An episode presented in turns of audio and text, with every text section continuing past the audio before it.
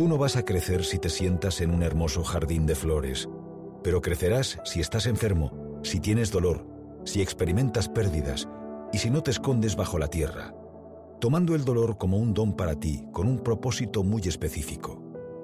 También hay belleza en las caídas. El dolor bien digerido forma y esculpe personalidades más atractivas e integradas en la sociedad.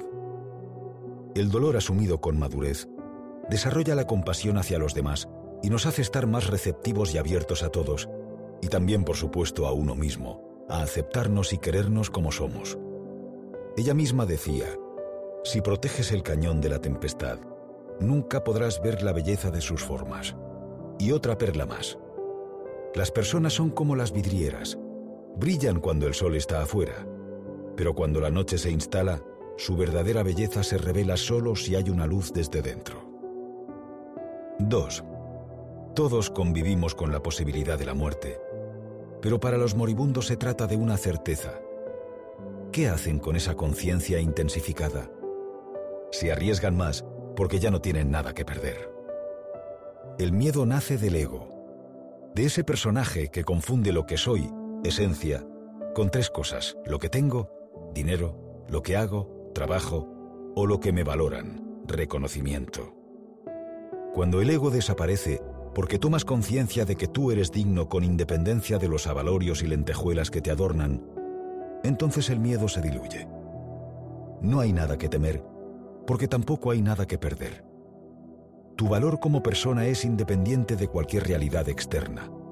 Tu valor te pertenece porque es ajeno a las valoraciones u opiniones de otros. Kubler-Ross precisa, los pacientes que están al borde de la muerte dicen que han descubierto una increíble felicidad al comprender que no hay nada que temer, nada que perder. Es el miedo en sí lo que nos produce tanta desdicha en la vida. El miedo usa muchos disfraces, ira, protección, autosuficiencia. Debemos convertir el miedo en sabiduría. 3. La muerte es una gran fuerza creativa. El más alto de los valores espirituales de la vida puede originarse a partir de la reflexión y el estudio de la muerte. La muerte nos enseña a vivir. Los que aprendieron a conocer la muerte, dice Kubler-Ross, se convierten en nuestros maestros acerca de la vida. Parece paradójico, pero así es. Eso es lo que nos transmiten los moribundos. ¿Cuáles son las claves de la vida? Ella misma señala, los moribundos siempre han sido maestros de grandes lecciones porque cuando nos vemos empujados hacia el final de la vida, es cuando la vemos con mayor claridad. Al compartir con nosotros sus lecciones, los moribundos nos enseñan mucho sobre el inmenso valor de la vida en sí. Nos recuerdan hacia dónde mirar y dirigirnos, a no perder el tiempo en cuestiones secundarias y a poner el foco en lo importante. La psiquiatra escribe, los que han estado técnicamente muertos y han vuelto a la vida, nos transmiten algunas lecciones claras y sencillas. Primero, aseguran haber perdido el miedo a la muerte. Segundo, dicen que ahora saben que la muerte solo es desechar un cuerpo físico, muy semejante a quitarse un conjunto de ropas que ya no son necesarias. Tercero, recuerdan haber tenido una profunda sensación de integridad, de haberse sentido conectados con todo y con todos. Finalmente, nos cuentan que nunca estuvieron solos, que alguien estaba con ellos. 4. La culpabilidad es quizás el más doloroso compañero de la muerte. Porque no hay posibilidad de volver al pasado y por tanto no hay posibilidad de modificarlo. Lo que no se hizo en su momento ya no se puede hacer, y eso duele. El arrepentimiento intensifica el dolor. La cercanía de la muerte nos permite estar más sensibles a las verdades de la vida. Esa sensibilidad permite distinguir lo esencial de lo accesorio. ¿Y cuáles son los arrepentimientos más comunes? Bronnie Ware es una escritora australiana que trabajó durante muchos años en cuidados paliativos. Según escribe, las cinco lamentaciones más habituales antes de morir son, primera, ojalá hubiera sido valiente para vivir la vida que deseaba y no la que otras personas habían preparado para mí. Segunda, no debía haberle dedicado tanto tiempo al trabajo, sino a mi familia. Tercera, me gustaría haber mostrado más abiertamente mis sentimientos. Cuarta, No debería haber perdido la relación con los viejos amigos. Me hubiera gustado estar más en contacto con ellos. Quinta, tenía que haberme permitido a mí mismo ser más feliz. La vida siempre nos pone delante señales para no dejar las cosas para el final. Es nuestra responsabilidad prestarles atención o mirar para otro lado. Kubler-Ross concluye, a lo largo de la vida tenemos pistas que nos recuerdan la dirección a la que se supone debemos dirigirnos. Si te mantienes enfocado, entonces aprenderás las lecciones. 5. Cuando usted aprende sus lecciones, el dolor desaparece. El dolor existe y persiste por la resistencia a no aceptar lo que es. Además, es prolongar una realidad cuyas consecuencias son inevitables. Dicho con otras palabras, el agua de la presa que no se le da salida acaba desbordándose. Conviene recordar a Jung, lo que niegas te somete, lo que aceptas te transforma. Pero todo dolor está ahí para enseñarnos algo que necesitamos aprender. No es casualidad, sino causalidad. También Kubler-Ross nos precisa en este punto lo siguiente. No hay errores ni coincidencias. Todos los eventos son bendiciones dadas a nosotros para aprender. Aprende a ponerte en contacto con el silencio dentro de ti mismo y saber que todo en esta vida tiene un propósito. La vida acostumbra enseñarnos las lecciones que necesitamos aprender para crecer y aumentar nuestra conciencia. 6. Cuando hemos vivido realmente nuestra vida, no queremos vivirla de nuevo. Es la vida que no hemos vivido la que lamentamos. En nuestro corazón, dice Kubler-Ross, sabemos que nuestro destino es vivir intensamente, amar plenamente y tener grandes aventuras. Tal vez el sentimiento esté enterrado en lo más profundo de nosotros, pero ahí está, esperando ser sacado por una acción o un acontecimiento, tal vez una palabra de alguien. También apunta, en lo más profundo todos sabemos que hay alguien que estamos destinados a ser. Y podemos sentir cuándo nos vamos convirtiendo en ese alguien. Lo contrario también es verdad. Sabemos cuándo algo no encaja y no somos la persona que estábamos destinados a ser. ¿Cómo saber si estamos conectados o no a la vida? Muy sencillo, prestando atención a cómo nos sentimos en cada momento. Si tus sentimientos son de incomodidad, intranquilidad, desazón o vacío, es que hay algo que no marcha. Si tus sentimientos son lo contrario, de tranquilidad, alegría y de estar a gusto, es que las cosas van bien. Y eso solo es posible cuando se actúa desde la autenticidad, desde lo que uno piensa y siente. Vivir de cara a la galería solo genera frustración interior, aunque no lo parezca a la vista de los demás. Todo lo que hacemos debemos hacerlo porque nos produce alegría y paz, desde el trabajo que tenemos hasta la ropa que usamos. Si hacemos algo para aparentar respetabilidad a los ojos de los demás, no estamos viendo el valor que hay en nosotros. Es sorprendente hasta qué punto vivimos mucho más por lo que deberíamos hacer que por lo que queremos hacer. 7. Puesto que los asuntos inacabados son el mayor problema en la vida, también es el tema principal que abordamos cuando nos enfrentamos a la muerte.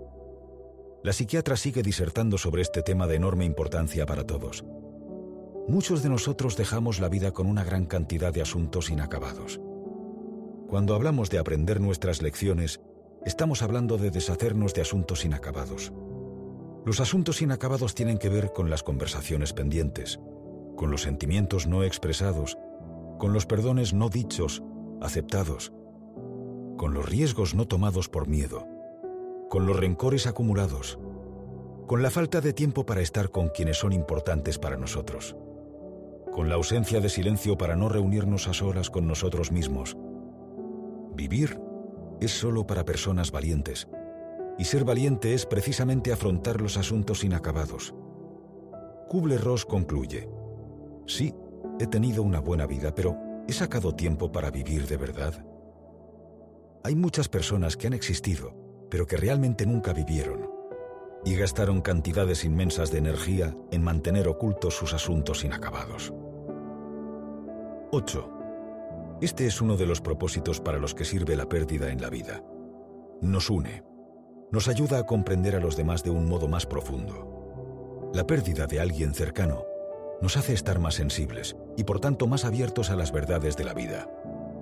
Una de esas verdades es que no somos entes aislados, sino que los demás, de manera más o menos directa, también forman parte de nosotros y tienen similares anhelos, miedos, necesidades y carencias de diversa índole.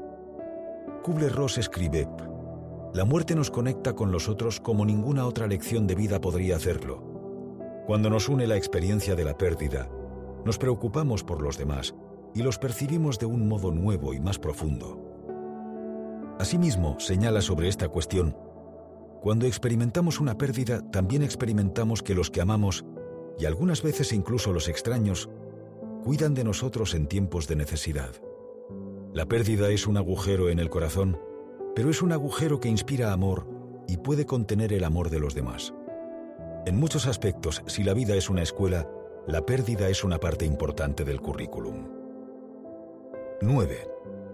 Es solo cuando comprendemos que tenemos un tiempo limitado y que no tenemos forma de saber cuándo llegará, cuando vamos a empezar a vivir cada día al máximo, como si se tratara de la única vida que hemos tenido. La psiquiatra profundiza en esta cuestión. A la larga perdemos todo lo que poseemos, nuestras casas, coches, empleos, dinero, nuestra juventud e incluso seres queridos. Solo los tenemos en préstamo. Pero la aceptación de esta verdad no tiene por qué entristecernos. Por el contrario, puede proporcionarnos la capacidad de valorar mejor la infinidad de experiencias y cosas maravillosas que tenemos durante el tiempo que permanecemos aquí. Eso es lo que enseña la muerte, a vivir. Y añade, no tendrás otra vida como esta. Nunca volverás a desempeñar este papel y experimentar esta vida tal como se te ha dado. Nunca volverás a experimentar el mundo como en esta vida en esta serie de circunstancias concretas con estos padres, hijos y familiares. Nunca tendrás los mismos amigos otra vez. Nunca experimentarás de nuevo la tierra en este tiempo con todas sus maravillas. No esperes para echar una última mirada al océano, al cielo, las estrellas o a un ser querido. Ve a verlo ahora. La conclusión es obvia. Vive cada momento con intensidad, estés donde estés y con quien estés. Dale vida a la vida. 10. La lección final que todos tenemos que aprender es la del amor incondicional, que incluye no solo a otros, sino también a nosotros mismos. Vivimos siempre con demasiadas expectativas sobre los demás. Vertemos en otras personas lo que creemos que deberían ser, y eso nos aleja de ellos. Nos han enseñado bien el amor condicional, pero solo podemos encontrar paz y felicidad en el amor cuando eliminamos las condiciones que ponemos a nuestro amor por los demás. Y generalmente a los que más amamos les imponemos las peores condiciones. ¿Y cómo podríamos hacernos una idea acerca del amor incondicional? Así lo explica Kubler-Ross. Una de las pocas áreas donde realmente podemos encontrar amor incondicional es en nuestros hijos cuando son muy jóvenes. No les importa nuestro tiempo, nuestro dinero o nuestros logros, simplemente nos aman. A la larga les enseñamos a poner condiciones a su amor cuando los recompensamos por sonreír, por obtener buenas calificaciones y por ser lo que queremos que sean. Pero aún así, podemos aprender mucho del modo en que los niños nos aman.